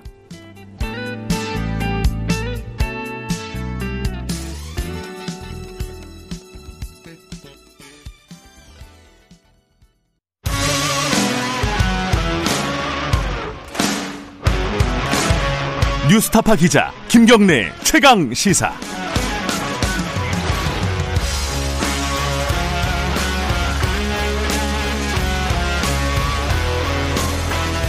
김경래 최강 시사 2부 시작하겠습니다. 어, 아까 우리 뉴스 언박싱에서 잠깐 말씀을 드렸었는데 어, 지금 더불어민주당이 서울시장, 부산시장 재, 재보선 선거에 그러니까 재보선에 후보를 내겠다는 입장을 공식화했습니다. 이게 이제 어 뭐 약속을 위반한 거 아니냐 뭐 이렇게 야당의 비판이 나오는 상황이죠. 어제 뭐 이명박 전 대통령 대법원 판결도 있고 뭐 여러 가지 정치 현안 좀 얘기 좀 나눠보겠습니다. 오늘은 국민의힘 성일종 의원과 함께합니다. 의원님 안녕하세요. 네, 안녕하셨습니까? 예. 서산태안 출신 성일종 의원입니다. 예, 뭐 하던 앞에 인터뷰 하던 것 좀 이어서 이명박 전 대통령 얘기 좀 여쭤보죠. 어, 징역 17년 확정이 됐는데 어 이명박 전 대통령 측은 재판이 재판에 불복하는 듯한 어 얘기를 입장을 밝혔습니다. 어 국민의힘 입장은 뭡니까 여기서? 뭐 사법부의 판단이기 때문에요. 네. 어 우선 입법부가 그 부분에 대해서 관여를 하는 것은 적절하지 않을 것 같고요. 네. 어쨌든 어, 이러한 여러 가지 국민들 생각이 좀 틀린 부분들은 있지요. 네. 여권을 지지하는 국민과 야권을 지지하는 국민들의 생각은 좀 틀릴 수 있고 네. 상당히 또 고령이고 예. 우리나라의 대통령 두 분이 다 영어에 몸이 돼서 예. 지금 들어가 있는 것 같은 경우는 참 좋지 않은 모습이지요. 예. 그래서 이런 것들이 많은 국민들이 어 정치적 그 상황에서 바라보는 보복의 성격이 있는 거 아닌가 이렇게 보고 있는 것도 일, 어, 한쪽의 국민들의 생각인 것 같습니다. 음, 정치 보복의 성격이 있다 이렇게 보시는 거예요? 그 이유는 예. 그런 것이지요. 울산 음, 지방선거 할 때 부정선거 사건 같은 경우는 국기를 흔드는 굉장한 사건들이잖아요. 네. 그래서 이런 것들이 균형 있게 이루어지면 그 네. 어떤 판결들도 네. 또 정부가 하는 것들에 대해서 객관성을 부여할 수 있을 겁니다. 네. 그러나 그런 것들에 대해서 더 큰 사건들이 많고 어, 더 중대한 사건, 민주주의가 완전히 훼손되고 국기가 흔들리는 엄청난 사건들이 있음에도 불구하고 네. 그런 사건들과 균형이 이루어지지 않고 있는 것은 문제가 있는 것이지요. 그러니까 음. 정치적 보복의 성격이 전 정권이기 때문에 적폐라고 몰아붙이기 때문에 네. 이 정권이 잡아서 신적폐는 생산이 안 됐나요? 많이 어. 나왔거든요. 네. 뭐 그러기 때문에 이런 부분들에 대해서 균형이 맞지 않는 건 사실입니다. 음, 그러니까 그 이게 지금 그래서 지금 뭐 사면이라든가 이런 것들 얘기가 일부 좀 나오는 것 같은데 여기에 대해서는 어떻게 생각하십니까? 뭐 사면이라고 하는 것은 대통령이 고유한 음. 권한이시기 권한이기 때문에 네. 저희가 뭐 그런 부분들에 대해서 고령이고 또 네. 전직 대통령들의 에, 고, 여러 가지 것들을 고려해서 해야 될 수 있는 부분들에 대해서 얘기는 할 수 있지만 네. 대통령께서 갖고 계시는 고유한 권한이기 때문에 예. 저희가 뭐 아무리 얘기를 해도 예. 그 결정이야 대통령께서 하실 대통령만이 음. 하실 수 있는 사항들이죠. 예. 그런데 이제 뭐 아까 저, 제가 어 안민석 의원에게도 물어봤는데 이게 본인이 뭔가 사과를 하고 뭐 참여를 하고 뭐 이러면은 사면이 될 수는 있겠지만은 본인이 재판에 불복하는 듯한 모습을 보이면 사면 얘기가 나올 수가 있나요 논리적으로? 그렇게 따지면 저희도 음. 그렇게 묻겠습니다. 예. 그러면 어, 여덟, 여덟 개 부서인가요? 열세 명이 구속되어 있는 청와대 예. 그 울산 시장 부정선거 사건 같은 경우는 여당이 이 부분에 대해서 어, 해명을 하거나 음. 아니면 사과를 했나요? 음. 똑같은 이야기입니다. 음. 지금 정치적 사안을 놓고 보는데 예. 힘 있는 쪽이 푸는 것이지요. 예. 음. 협치 협치 얘기를 하는데 협치를 어디 하고 해야 되겠 누가 해야 되겠습니까? 힘 있는 자가 손을 내밀고 도와달라고 예. 요청하고 예. 더 겸손할 때 국민의 박수를 보낼 수 있는 겁니다. 예. 어쨌든 전직 대통령들이 들어가 있는 것은 헌정사에 굉장히 불행한 일이고요. 네. 어, 이런 부분들에 대해서 청와대가 또 대통령께서 집권 세력들이 음. 이런 부분들을 정치적 판단을 하고 또 고민을 하고 사면을 하든 뭘 하든 이런 것들을 해야지 음. 뭐 그것들의 조건을 달고 하는 게 무슨 의미가 있겠습니까? 음, 김종인 비대위원장이 그 뭐 박근혜 전 대통령 얘기도 같이 묶어서 이명박 전 대통령 관련해서도 이게 사과를 하는 해야 된다는 취지의 발언을 한 적이 있지 않습니까? 여기에 대해서는 어떻게 생각하십니까? 저는 옳은 방향이라고 생각을 합니다. 어. 쨌든 역사가 지나갔는데 예. 친박 비박을 해가지고 싸우다가 쪽박을 찬 거 아닌가요? 그런 것들이 지금 대한민국에 혼란으로 왔고 국가가 지금 뭐 곳곳이 다 성한 곳이 없을 정도로 국민들이 걱정을 하고 계시기 때문에 예. 시대를 책임졌었던 예. 한 세력으로서 또 그런 부분에 대해서 잘못된 부분이 있으면 예. 당연히 공당으로서 죄송합니다. 예, 예. 어, 공당으로서 그런 부분들이 있으면 사과할 부분이 있으면 저는 사과하는 음. 게 맞다고 생각을 합니다. 아, 그러니까 이제 확정 판결 났으니까 사실 사과할 부분이 생긴 거잖아요. 이 부분은 어떻게 예. 생각하시는지. 예. 뭐 여러 가지 종합적으로 정치적 판단을 비대위원장께서 고민을 하실 거로 봅니다. 예, 알겠습니다. 그 이명박 전 대통령 얘기는 이렇게 하고요. 지금 그 어, 제 시정연설이 있었잖아요. 아, 그제군요, 벌써. 어, 그제 예, 대통령 예. 시정연설이 있었는데, 그때 조영 원내대표 몸수색해가지고 청와대 경호처에서, 어, 좀 약간, 뭐, 뭐랄까, 반발이 좀 있었습니다. 결국 사과를 받아들인 거죠, 조영 원내대표가 경호처의 사과를. 네, 그렇습니다. 받아들이셨습니다. 예. 그이 부분에 대해서는 뭐 일단락 된 건가요? 뭐 더 이상 문제 제기는 없는 건가요? 일단락 됐다고 봐야지요. 예. 또 이것도 아무것도 아닌 일입니다. 네. 어, 뭐 여러 가지 그 규정대로 했다 이런 핑계 댄거 자체가 잘못된 일이고요. 네. 분명한 이것은 대통령께서 국민께 보고하러 오시는 자리인데, 예. 뭐 대통령께서 이런 거 지시하셨겠습니까? 경호처가 너무 과하게 했겠지요. 네. 또그 경호처에 갖고 있는 권위 오만 이런 것들이 힘의 힘으로써 표출된 그런 상황인데, 네. 이 사안이 나왔었을 때 바로 사과를 했으면 바로 끝났을 일들입니다. 그런데 네. 이, 이런 부분들이 그 매끄럽지 않게 됐었고요. 네. 어, 사과를 했기 때문에 어, 주호영 대표께서 수용하신 거로 알고 있습니다. 지금 국감이 거의 끝나가는데 그 국회 운영이 청와대 국감이 어제 뭐랄까 연기가 됐잖아요, 그죠? 예.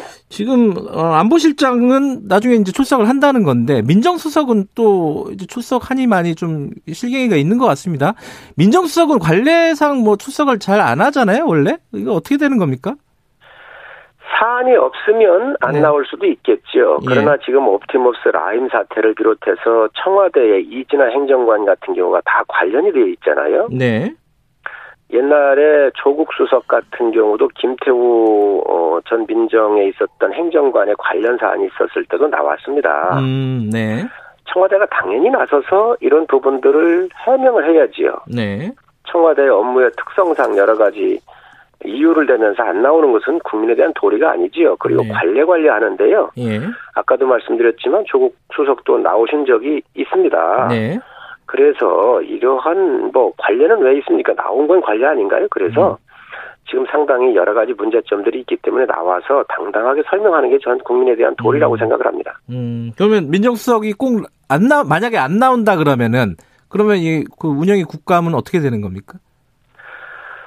뭐 증인 채택할 때도 여당이 협조를 했나요? 다 안 했거든요. 음. 거의 안 했거든요. 예. 뭐, 안 나올 생각으로 갖고 있겠죠. 저는 안 나올 것으로 봅니다. 안 나올 것으로 보세요? 예, 아. 그럴 것으로 봅니다. 그럼 뭐, 보이콧 하거나 뭐, 이런 방향으로 가는 건가요?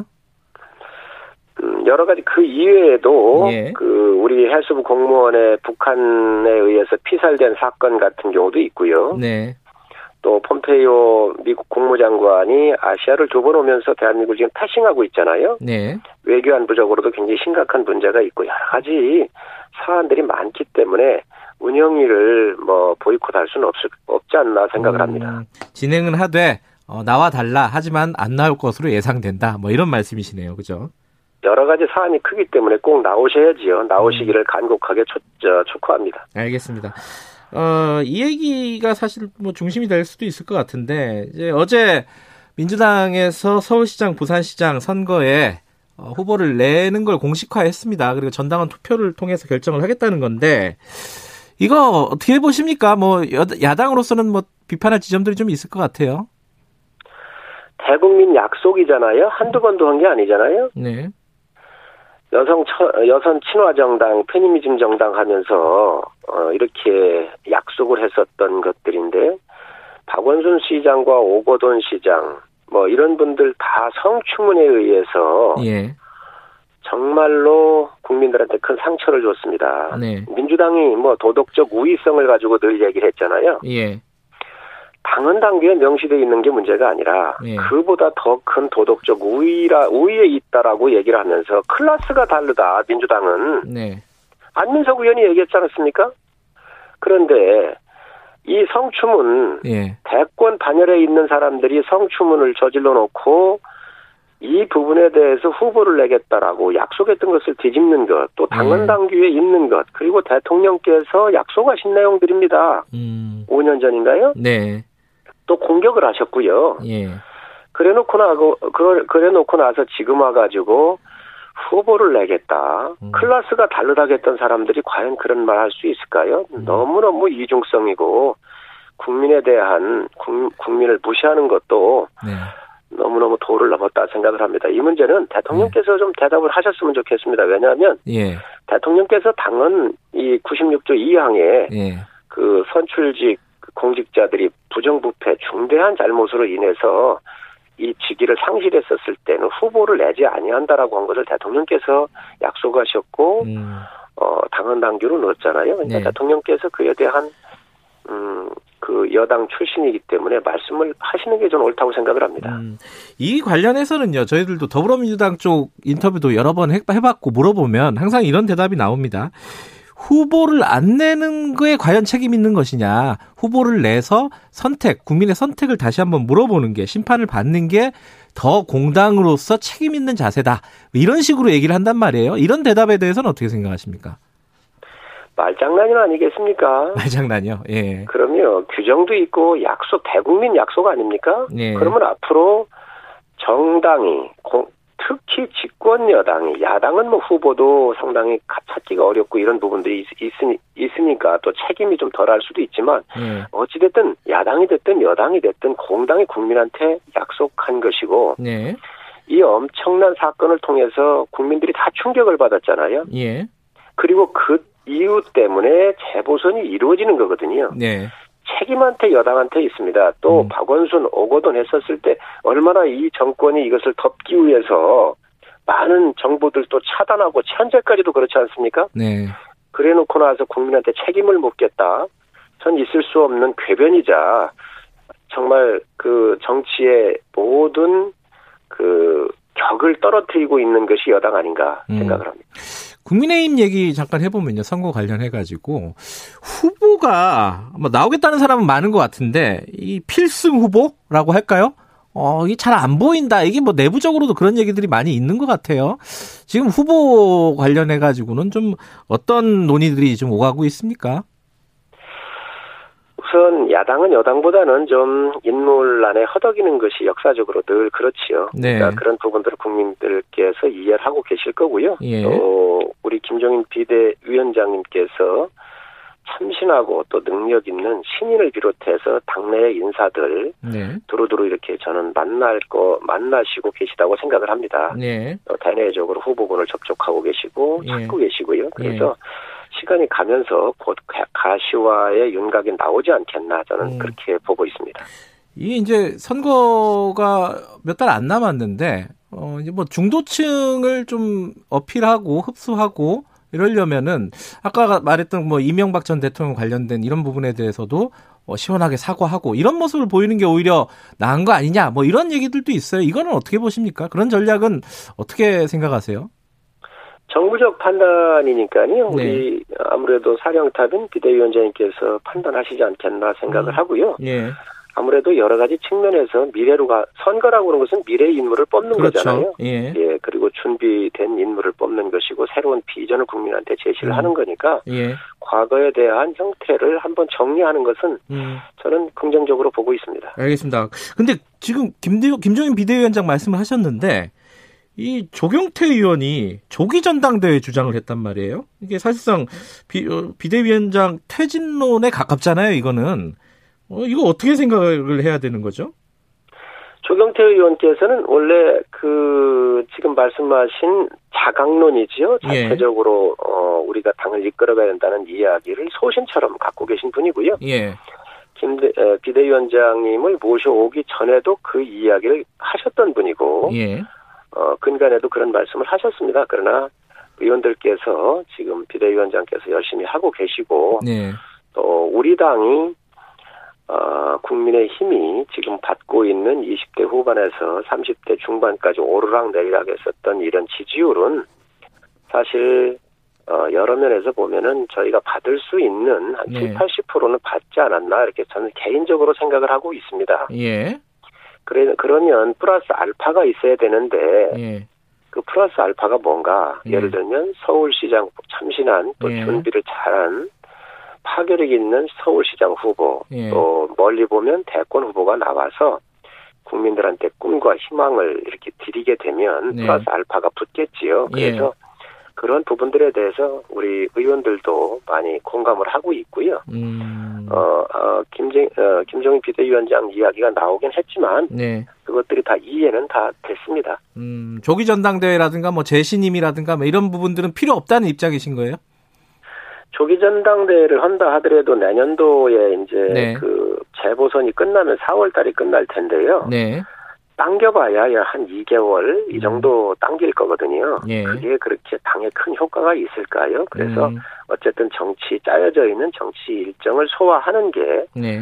어, 순리라고 생각을 합니다. 알겠습니다. 이 아마 청취자분들도 이게 제일 궁금하신 것 같아요. 공수처 이게 어떻게 되는 건지 지금 추천위원을 추천했는데 야, 어, 여당에서는 이렇게 얘기하고 있습니다. 이게 비토를 위한 추천이라면은 좌시하지 않겠다.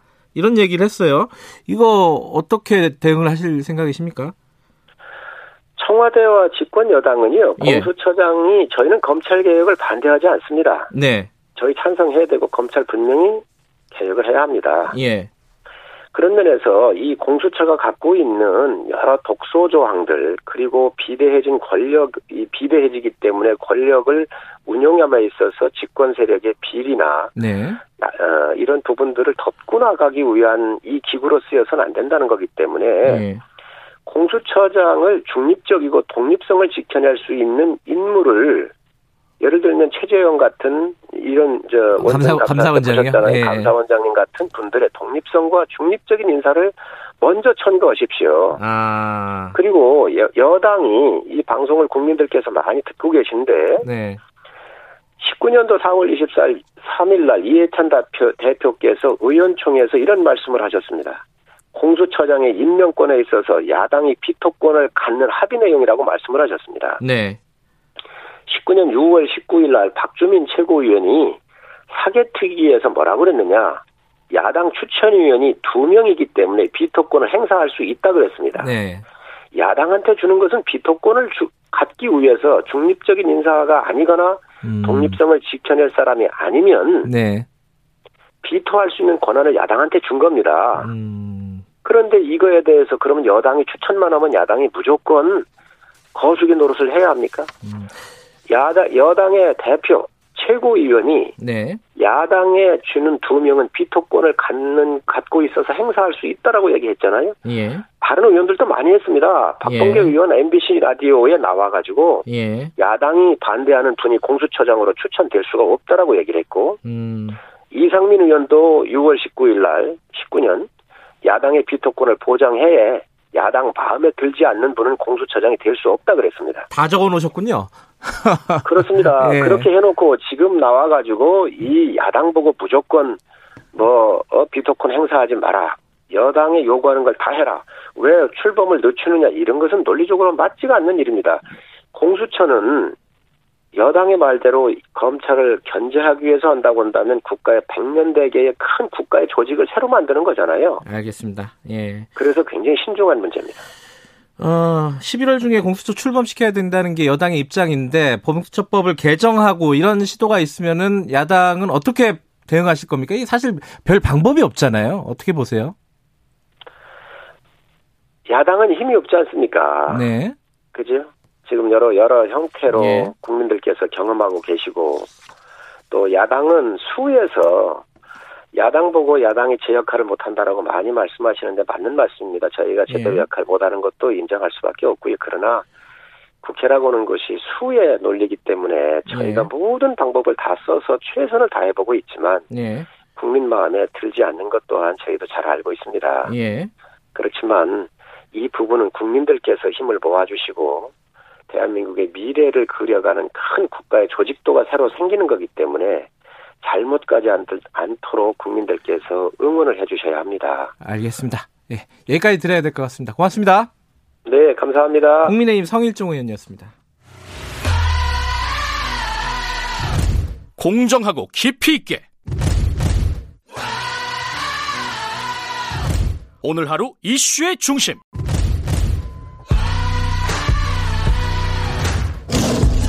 김경래 최강 시사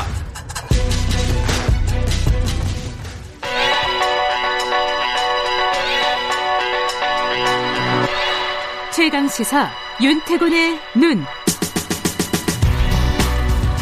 네, 윤태곤의 눈 미래와 전략그룹 더모아의 윤태곤 정치 분석실장 나와 계십니다. 안녕하세요. 네, 안녕하세요. 부동산 얘기. 예. 시정연설에서도 나왔었죠. 그렇죠? 그렇죠. 뭐 제가 이제 경제 전문가가 아니니까 부동산 대책의 구체적인 걸 짚어본다기보다 좀 정치적인 흐름 같은 걸 짚어볼까 싶어요. 예. 말씀하신 대로 대통령 시정연설에서 부동산에 상당한 할애가 됐어요. 음. 뭐 임대차 3법 안착, 중형 공공 임대주택 공급 뭐 이런 걸 대통령이 강조하면서 전 대 시장을 기필코 안정시키겠다. 음. 정부의 의지는 단호하다. 이렇게 이야기를 했거든요. 근데 그닥 반응이 좋지는 않은 것 같아요. 좀 구체적인 얘기는 아니었다 이런 평가도 있고요. 네, 거기다가 이제 문 대통령이 작년에 2019년에 그 국민과 대화를 했어요. 그때 네. 부동산 문제는 우리 정부에서는 자신 있다고 장담하고 싶다. 음, 이게 뉴스가 많이 됐습니다. 네. 그렇죠? 예. 그러면서 우리 정부에서는 전월세 가격은 안정돼 있다. 음. 그랬단 말이에요. 네. 이 작년인데 작년에 이렇게 말해놓고 올해는 전세값은 기필코 잡겠다. 음. 이러니까 그건 지금은 안정 안 돼 있다는 뜻이지 않습니까? 맞아요. 뭐 실제로 음. 뭐 그렇기도 하고요. 최근에 부동산 관련된 뉴스가 다시 많이 나오고 그렇죠. 있어요. 예. 근데 이게 지금 여권의 정확한 인식이 뭔지 잘 모르겠는 게요. 예. 전 대통령이 이제 그저께 뭐 전세값은 반드시 안정시키겠다 이랬는데 네. 전대 시장은 홍남기 부총리는 그제 관계장관 회의를 주재하면서 이게 임대차 3법에 따른 과도기다 뭐 이런 식으로 말했단 말입니다. 네. 저금리 기조 등 정책 요인과 가을 이사철 계절 요인, 신종 코로나 바이러스로 연기됐던 신규 입주 수요 등 불안 요인이 있다. 이거 현재 이야기고 네. 4분기 중에는 수도권과 서울 내 아파트 입주 물량이 예년을 상회하는 수급 측면의 요인도 감안할 필요가 있다. 음. 4분기면 좋아진다는 이야기인데 지금 4분기예요. 10월, 11월, 12월. 예, 10월 지금 중순 넘어가 버렸어요. 그렇죠. 예. 아, 마, 오늘이 오늘이 거의 내일이 말일이네요. 그렇죠. 예. 김태년 원내대표도 이 같은 날 국민일보 인터뷰에서 통계상으로 전세 거래량이 줄진 않았다. 더군다나 음. 계약 갱신 청구권이 행사되면서 기존 계약들도 연장되는데 통계 안 잡힌다. 이런 상황을 보면은 대란이라고 할 만큼 수준은 아니다. 계절적으로 가을철에 이사도 많고 모든 지역에서 전세난이 일어난 게 아니라 학군 등의 수요와 선호도가 높은 몇 개 지역에서 일어나고 있다. 음. 이렇게 말했단 말입니다. 괜찮다. 뭐 이런 얘기네요, 둘 다. 예. 근데 이게 진짜 괜찮다고 생각해도 괜찮다고 하는 건지 아니면 이게 힘 안 좋다라고 하면 시장을 자극할까봐 음, 음, 뭐 그렇게 음. 말하는 건지 그걸 예. 잘 모르겠어요. 음. 사실 몇 년 동안 정부 여당의 부동산 관련 메시지는 똑같습니다, 거의. 어땠죠? 방향은 옳다. 의지는 아. 확고하다. 예. 곧 정책 효과가 나타나서 안정될 것이다. 그러네요. 이세 음. 문장이 한 3년, 4년 반복됐고 대통령 시정 연설도 같은 맥락이에요. 방향은 음. 옳다, 의지는 확고하다, 곧 정책 효과가 나타난다. 비판하는 쪽에서는 당연히 현실 감각이 없다, 문제 의식이 그렇죠. 없다, 이렇게 얘기할 수 있겠네요. 근데 그러면은 이 위기 의식이 없느냐. 제가 뭐 의원들하고 생각해봐도 그런 것 같진 않고. 예. 예컨대 이제 이낙연 대표가 이런 말 했습니다. 그저께 정부와 부동산 전, 주식, 부동산 및 주식 현안에 대한 긴박한 협의를 날마다 하고 있다.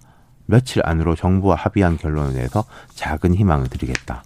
음. 어제는 비공개 최고위원회도 소집했고 전월세 대책도 곧 내놓는다는 얘기도 나오고 뭐 있고요. 뭐 그렇죠. 그렇죠? 그리고 예. 이제 부동산 관련해서는 요 문제가 있는 것 같아요. 지금 이제 공시지가 현실화, 음. 공시지가 현실화하는 게 쉽게 말하면은 부동산 보유세를 올린다는 그렇죠. 세금 올라간다는 예. 얘기죠. 예. 그 현실화를 하는 대신에 1가구 1주택 중저가 주택에 대해서는 좀 낮춰준다. 뭐 음. 이게 정부 이야기입니다. 그러니까 서초구가 했던 거랑 비슷한 건데 예. 이게 그러니까 집이 두 채 있는 것도 아닌 사람은 우리 집뿐만 아니라 다른 집도 다 올라가가지고 이사도 못 가는데 세금만 올라서 고통받는다. 뭐 이런 이야기들이 있죠. 나오, 나오죠. 예. 예. 예. 근데 이게 정부하고 청와대는 공시가격 6억을 기준으로 당 9억을 기준으로 주장하고 있다. 이런 이야기가 들려요. 예. 그럼 공시가격 9억이 중저가냐? 뭐 그건 이제 비싼 집 아니냐 음. 뭐 이런 논리하고 집값이 하도 올라가지고 강남 아니라 강북에도 국민주택 규모 그러니까 전용 면적 25.7평이죠 한 32평 다뭐 9억 다 넘는다 공시지가로 음, 넘는 데꽤 있어요. 네. 예. 이런 의견 충돌인데 근데 이제 어쨌든 분명한 것은 공시가격 9억 그러니까 강북에 있는 뭐 한 32평짜리 웬만한 집들도 음. 보유세는 오른다 이렇게 음. 보는 거죠. 야당은 여기에 대해서 뭐라고 하나요? 야권이라든지 뭐 업계에선 이런 식으로 보는 거죠. 자, 현 정부가 재건축 재개발 규제했다. 서울 시내 사람들이 가고 싶어 하는 곳에 공급을 줄인다. 공급이 줄었다? 예, 저쪽 네. 뭐 외곽에는 신도시 만든다고 하면서. 그 다음에 음. 대출을 막아가지고 집을 못 사게 한다. 수요도 음. 틀어막는다. 음. 그리고 집 있는 사람한테는 세금을 올린다. 음흠. 3종 세트다. 네. 시장을 네. 붕괴시켰다. 네. 이게 이제 원희룡 제주지사도 어제 뭐 이렇게 정리를 했는데 이게 뭐 야당이라든지 예, 뭐 업계에서 보는 이야기인 거죠. 임대주택은 시간 많이 걸린다. 그렇죠. 이런 얘기도 하고요. 네. 그죠. 이게 참 부동산 시장은 해결할 수 있는 방법이 현실적으로 없는 거 아니냐 이런 생각까지 아니, 들어요. 사실. 그러는 거죠. 제가 이제 여러 번 그런 말을 한 적이 있는데 정부에서는 이런 것 같아요. 왔다 갔다 하면은 될 일도 안 된다. 음, 음. 욕심 가지고 쭉 가야 된다라는 거랑 근데 이제 야권이라든지 이런 쪽에서 틀린 방향으로 쭉 가봤자 이거는 점점 거리가 멀어진다. 예. 뭐 이런 건데 어쨌든 현 정부의 가장 큰 아킬레스건이 부동산 문제고 어떤 면에서 보면은 견조한 지지율로 부동산 문제를 막고 있는 형국이 있어요. 정치적으로 음. 보면은. 근데 어쨌든 정부 여당은 이제 방향을 옳다 계속 이 방향으로 간다 효과는 곧 나온다라는 입장인데 예. 아마도 내년 4월 서울시장 선거에서는 이 부분이 대논쟁거리가 되지 않을까 여야가 음. 가장 첨예하게 충돌하는 지점이 될 것 같습니다. 선거, 그러니까 지방선거, 재보궐선거에서 이 부동산 문제가 아, 가장 그럼요. 큰 쟁점이 될 예. 가능성이 높다고 네. 지금 예상하시는 거네요. 그렇죠. 그럴 가능성이 있죠. 이거 먹고 사는 문제니까요. 그럼요. 예. 모두가 이해 당사자니까요. 예. 예. 여기까지 듣겠습니다. 고맙습니다. 감사합니다. 윤태곤의 눈이었습니다. 김경래 시강사 2분 여기까지고요. 3부에서는 여의도 신호등 한 주간의 정가 인물 집중 탐구하는 시간 가져보고요. 그리고 세월호 참사 관련해 가지고요. 지금 진상규명 특별법을 개정하자 이런 국민청원을 하고 있다고 합니다. 오늘은 오랜만에 유경근 집행위원장 세월호 어, 참사 가족 협의회 좀 모셔가지고 얘기를 자세히 좀 들어보도록 하겠습니다. 자, 일부 지역국에서는 해당 지역 방송 보내드립니다.